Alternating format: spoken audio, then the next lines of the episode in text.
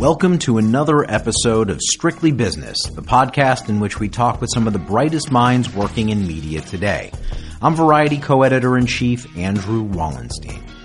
There's been no shortage of turbulence at Facebook, given the myriad issue the company faces. But to meet those challenges head on, CEO Mark Zuckerberg has turned to Fidji Simo, who is charged with charting the course for a very different future for the app. We recorded this interview, her first since taking the job, from the stage at Variety's Silicon Valleywood event on April 23rd. Let's start with the elephant in the room, frankly. I mean, you're coming into a leadership role at Facebook at a time of, let's be honest, incredible turbulence as the company deals with some pretty major issues, including data privacy, uh, hate speech, misinformation. Is this job one for you now? I can't imagine that there's anything but dealing with all these issues in your new capacity. So as you can imagine, this is priority number one for sure. And uh, nothing else that we want to do, like providing more value for people who use the service, is going to matter until we solve all of these issues. So it's definitely not the only thing I'm doing, but it's for sure the number one priority. Um, the thing that's important to understand though is that we have already made a lot of progress in how we've transformed the company to address these issues. So? Well, we were fundamentally not the same company we were a year ago because first we've hired a lot more people to tackle these issues and that's important not only in terms of scale, but also in terms of the expertise that these people bring.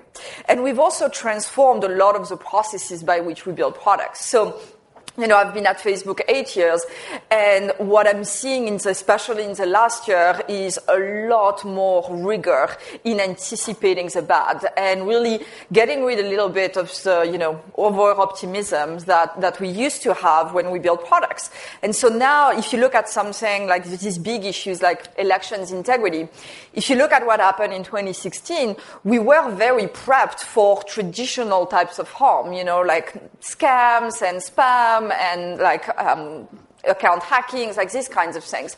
We weren't prepped at all for new types of harms, like you know, um, uh, nation states meddling with, with elections, and no one was honestly. And so right now, when you compare that with what we did in 2018 with the election, it was a completely different process. We partnered up front with uh, law enforcement. We had specialists inside the teams, inside war rooms, really anticipating all the ways in which these adversaries who were very sophisticated could attack our systems. And so while I really won't say that this is, you know, done and we figured it out because this is going to be a year long fight, we have fundamentally really changed the company to be much more prepared for these kinds of things. When you say year long fight, do you, do you mean do you mean that literally? Like years you're going to be able to solve everything? Or no, years, years long. Sorry, there's an S that matters. Just wanted to clarify that. Yeah. I mean because as Mark Zuckerberg has talked about, it seems like there's a, pretty fundamental pivot going on in terms of reorienting away from what he called the town square into more of a, a private approach, more focused on you know data encryption, messaging. That's not the world you came up with in Facebook. You've been instrumental in driving some great growth across video and advertising, and so I'm wondering, like, how does that all come together? How does pivoting not impact the monetization engines that you've put in place? So the thing that's important to understand is what, in what Mark is talking about is that both the town square and the living room are important, and we have both within the Facebook family. But what we've seen over the last couple of years is that the living room use cases are growing incredibly fast. And what we mean by living room, just to be clear, is all of these very private ways of sharing. And so it's really important for us to make sure that since our mission is really allowing you to share in all the ways that you want, uh, to make sure that you have all the possible ways that are adapted to how you want to share in the future.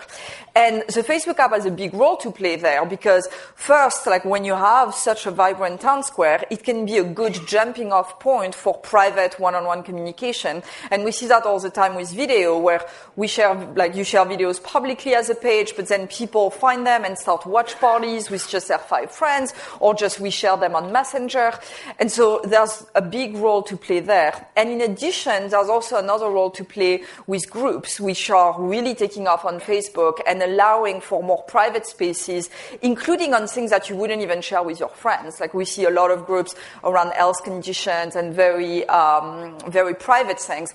And so that's also something that I'm going to be investing a lot on because that is part of this trend towards the living room. But both cases are really important. So, in part of your years long fight, I, I'm curious when are we going to see a new Facebook experience? And, and how different will the experience be when, when all is said and done? Because I think there's people wondering about even the most basic parts of the experience. The news feed being, for instance, the central piece of this. Is everything under, uh, does everything, is there potential for change everywhere? So the, we're always changing and evolving the product, and we always react to what our community tells us that they want. So, like, a lot of changes are on the table. What I can tell you though is that for the Facebook app, the thing we're really focused on is making sure that you can share in all the ways you want. So stories is a very, was a very big change for us. Like it occupies the top of newsfeed. And that's something we continue to invest heavily on. Groups I just mentioned, that's also something you're going to see take on a much bigger space inside the app because we think that everywhere there are friends, there should also be groups. Uh, and so that's something that, that you're going to see being more prominent. And then the other thing is that once you have a full network of everyone you know and everyone who shares your interest on Facebook, we can build a lot of really interesting services on top of that. We've seen Marketplace, we've seen Watch, very recently dating. Uh, and so what we want to do is really give people access to these new ways of finding value for them. Uh, so it's not just a newsfeed and you're passively consuming information, but newsfeed can be a jumping off point to these new services, or even with our new tab system, you know, at the, uh, at the top of the app where you can navigate to different experiences, we are introducing you to more services and more ways for you to find value out of this full network. So, talk about what it's like now leading Facebook. I mean, obviously, you were in no small role before, but you know there were some pretty major executive departures in terms of uh, the people that were there before: Chris Cox, Will Cathcart. This is now your show. Uh, talk about how operationally things may have changed now that it sounds like you've got pretty different strategic priorities. So I think uh, a lot a lot of what I talked about is a continuity to a lot of the things that were in the works for, for many months. Mark has talked about his vision towards more, uh, more private messaging recently, uh, and he really wanted to open up the dialogue early so that we would be able to work with, with third parties to really develop that vision together. Uh, but a lot of these concepts have, I, I've been in the works for a long time. And so a lot of what I think about, especially coming from more of an entertainment background, working on video and games, uh, is really how we can make this town square even more vibrant. And I think entertainment has a huge role to play there. I oh. think, um, yeah, I mean, like, you know, you don't abandon all of your video and gaming roots that fast. uh, and so, you know, I think uh, the thing that's really magical about Facebook is that you can have these moments where everybody comes together around something that's happening in the world. And I think entertainment is uniquely positioned to do that in a way that is positive, lightweight, fun. Uh, and we saw it recently with uh, Red Table Talk and the, Jordyn Woods episode where she explained all the drama with the Kardashians. Well, that created a lot of buzz on our platforms, lots of reshares, people talking about it both publicly and privately. Um, and so this is a kind of thing that entertainment can uh, really offer to the platform. And the things I, have always said when I was uh, leading video and games is that we fundamentally have a different approach to entertainment than most players because we are a social network. So for us, it's not about passive consumption for hours on your Friday night. It's much more like what are these, these types of content that are going to trigger conversations and be at the center of discussions among the community. And now that I'm in this new role, I see that as even more critical because that's really at the center of making this town square vibrant. But I still want to hear more about what operationally is different. What if I spoke to employees that work under you would say is different now versus, say, the Chris Cox era that, that you're doing? Because I think you're not facing just a consumer issue right now. I think even within Facebook, people want to hear that they're working for a product that is on the mend and is going to restore Facebook to its stature. For sure. So a lot, if, if, you're talking about all of the all of the issues that we we touched on at the beginning, a lot of that is like I started way before I, I, was there, and I really don't want to take credit for all the work that has happened. I am putting a lot more emphasis on that uh, as as I take on this new role because, like I said, you know, everything else I've talked about, which sounds really fun and awesome in terms of giving people more value, just won't matter if we don't fix this. So operationally, you know, I'm spending a lot of time with all the teams in charge of all of these different types of issues, whether it's election integrity, all of our content uh, problems, all of like privacy, and um, and really setting the tone that this is what we need to address first, but also not losing sight of all the good that Facebook does. And you know, the reason I'm so excited about this role is because I've seen firsthand that like Facebook creates so much good in the world, so much of it that we take for granted sometimes, but it's always so heartwarming to have people telling me like, we've met my wife, I've met my wife on Facebook, I found a group that's so meaningful and provides me with support. And so I don't, I also don't want to lose sight of that and making sure that we continue to make that better. And when you came into the role, there was part of a broader reorganization with Mark Zuckerberg getting direct reports at, at Instagram, a new, uh, also at uh, WhatsApp, Messenger how is the sort of coordinated effort going on? Because I assume it's not as simple as you're sitting in your silo waving everyone no. in the distance. Definitely not. So the good news is that if you look at all of the heads of the app, Instagram, Facebook, WhatsApp, Messenger, we've all worked together for a very long time. So Will Cathcart runs WhatsApp. I've worked for him for years. I've worked with Adam Mosseri for many, many years. And so we've sort of grown up together in the organization and are already used to really working together. So obviously Mark helps a lot with making this coordination happen, but it's also very natural for us to spend a lot of time together to figure out where we want to take the company. And a lot of the issues that we talked about really cut across. They're not specific to one specific platform.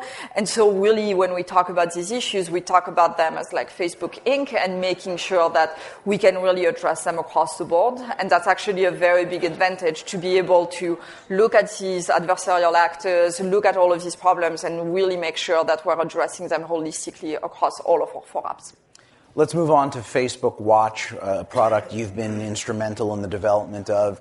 It's been two years now. I kind of want to ask you the same question I asked Jim Lanzone from CBS, who was sitting out here about an hour ago.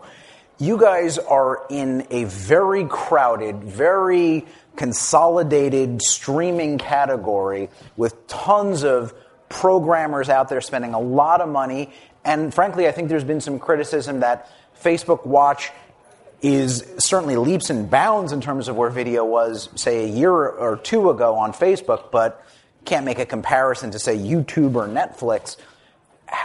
So, what is Facebook Watch now? Mm-hmm. Give us a sense of how it's evolved and where it's going. Yeah, absolutely. So it's really taken off. Um, recently, we, we released stats uh, that we had 75 million people a day uh, spending time on, on, Facebook on Facebook Watch at least one minute and on average 20 minutes, uh, and 400 million people a month. That has increased since, and um, we are really seeing people uh, love going to the product and spend more time there. The thing that's really special about our approach is that it's really not about you know um, focusing just just on the content or focusing uh, really just on, on competing with all of the players that you mentioned.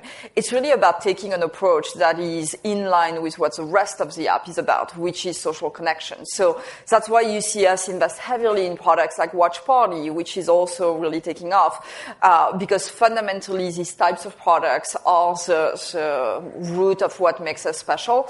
It's about connecting with others and connecting with the community as well. We see a lot of groups groups uh, attached to specific shows like Red Table Talk. Um, and we see these fan communities really light up when, when the content is available at the same place as the conversation about the content. Uh, and so I think that's what makes us really special. It's still early. I mean, we're two years in. So, uh, and like you said, we're in a very competitive market, uh, but we're fundamentally taking a very different approach to the rest of the players in the space. You've taken some interesting steps in terms of bringing some sort of licensed content uh, from TV from, you know, 15, 20 years ago. Buffy. Yes, that's really cool. And I'm curious, how did that go? And how come we're not seeing you guys take like I know you're doing some scripted, but nowadays it's like if you're not spending 10 million an episode, it's like are you even there? Yep. So again, it goes back to what are we trying to optimize for? You know, uh, for us, sort of like the ideal type of content is the episode of Red Table Talk with Jordyn Woods. It's like it's something that everybody was talking about in fan groups across like Kardashian groups, like Jada Pinkett Smith groups, like you could see like these conversations light up. And so that's really what we're focused on. Scripted content can do that sometimes, uh, but it's pretty damn expensive, like you said. Yeah. Uh, and so we're very careful when we go into scripted to really focus on things that do drive that conversation. We did Sorry for Your Loss with Elizabeth Olsen. We did Sacred Lies. And we did see uh, these communities being uh, really, um, really excited about this content. But what we're really trying to do is not just rely on our funded content, but apply that across the rest of our ecosystem so that any type of content can benefit from these tools and have a conversation emerge around this content. Speaking of conversations, I can imagine conversations with marketers have evolved. You're going into the upfront season. Are you singing a different song in terms of what monetization is going to look like, uh, in terms of how advertising plays in all this?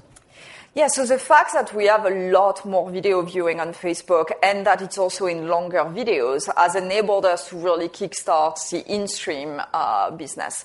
And one of the things that we've done recently and announced in February is announce our showcase uh, suite of products, which is really meant for TV and digital buyers to buy in the way that they're used to with, you know, uh, reserve buying in specific categories, etc., uh, and even all the way to sponsorship partnerships, and that's a way to really evolve the conversation with different types of buyers uh, to really make them understand what our platform can do, to make them more comfortable with our content as well. Uh, and we're seeing really good feedback so far. Let's talk about another element of Facebook's video strategy, Live, which again, some some degree of controversy, I think, has kind of overshadowed whatever growth you've gotten there. Last month, the New Zealand massacre put a spotlight on a, a subject that affects other platforms as well, but how to properly identify objectionable content as quickly as possible. You know, Mark Zuckerberg has talked about this improving. I assume you're involved in this. What, what, can we, what can you tell us that will give some comfort that this is something Facebook is going to be able to sort of really take control of? Yeah, so especially in light of the, the Christchurch massacre, we, we know that we need to do more to protect people on, on live. And we're looking at ways to do that in terms of restricting access to live uh, for people who have had violations in the past. So that's something we're, we're actively looking at. Uh, the issue when we do things like that is that you have to balance like trying to prevent that type of harm with also not limiting the really good use cases. And I hear every day our live is used by minorities to uh, make sure that like it we limit police brutality. They go live whenever they get pulled out uh, by a cop. Uh, we have seen cases in Kerala during the flood where a man went live because he couldn't reach any like uh, any uh, support system, uh, and he got rescued thanks to being on Facebook Live. And these are just regular people going live every day. These are not celebrities. And so, if we limit access to these types of people, that would actually cause some harm. So um, I know that sometimes, you know, it's easy to say, well, we should just do like the most drastic thing ever. But in reality, all of these decisions are incredibly nuanced because these products are used mostly for good and sometimes for bad. And we have to be incredibly careful where we draw the line so that we limit most of the bad but don't get rid of the good. But are you drawing a line? No one's asking for the most drastic solution. They want to just get a sense that Facebook is evolving here and can do better. Absolutely evolving and absolutely can do better. Um, you know, one of the things that is uh, that where we've made a lot of progress is artificial intelligence to detect a lot of these things uh, proactively. In the case of something like the Christchurch ma- massacre, it's incredibly hard for artificial intelligence to detect something like that for obvious reasons. You know, artificial intelligence needs thousands of videos to detect a pattern, and thank God we do not have thousands of these types of videos.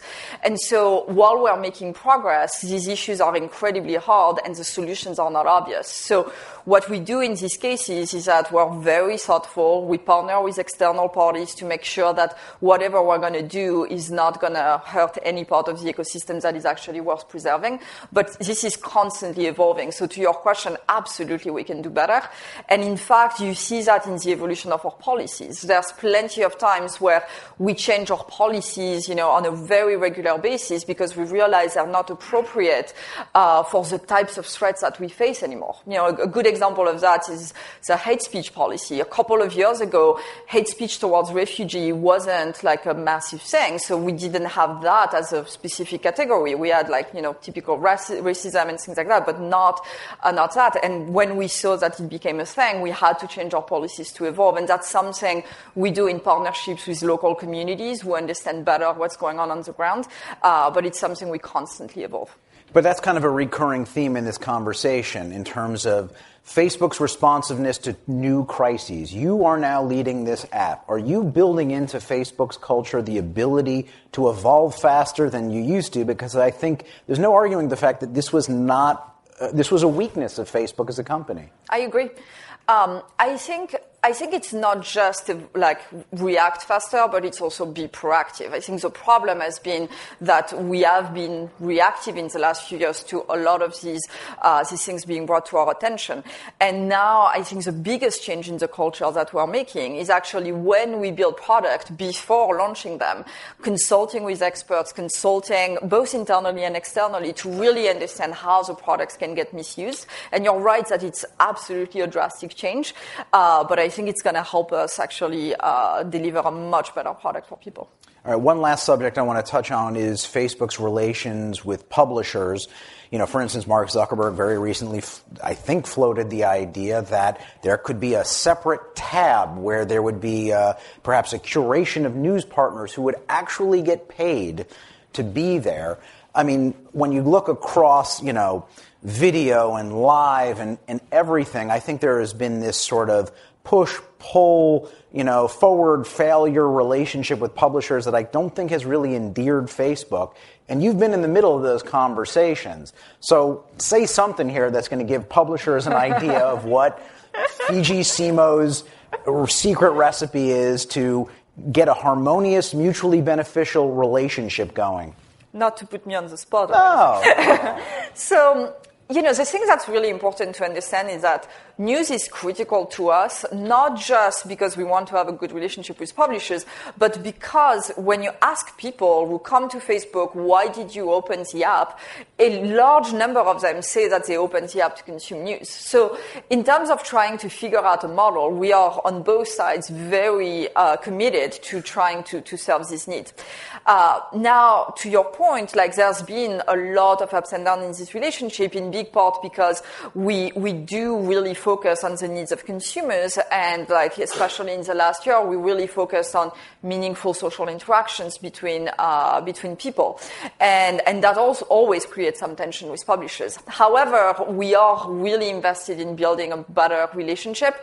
And this idea of a news tab is a way to figure out like is there a space we can create where we can really work with publishers to set more of the rules that would create an environment where um, publishers and Facebook have have, have incentives that are more aligned. Uh, and I'm really excited about that.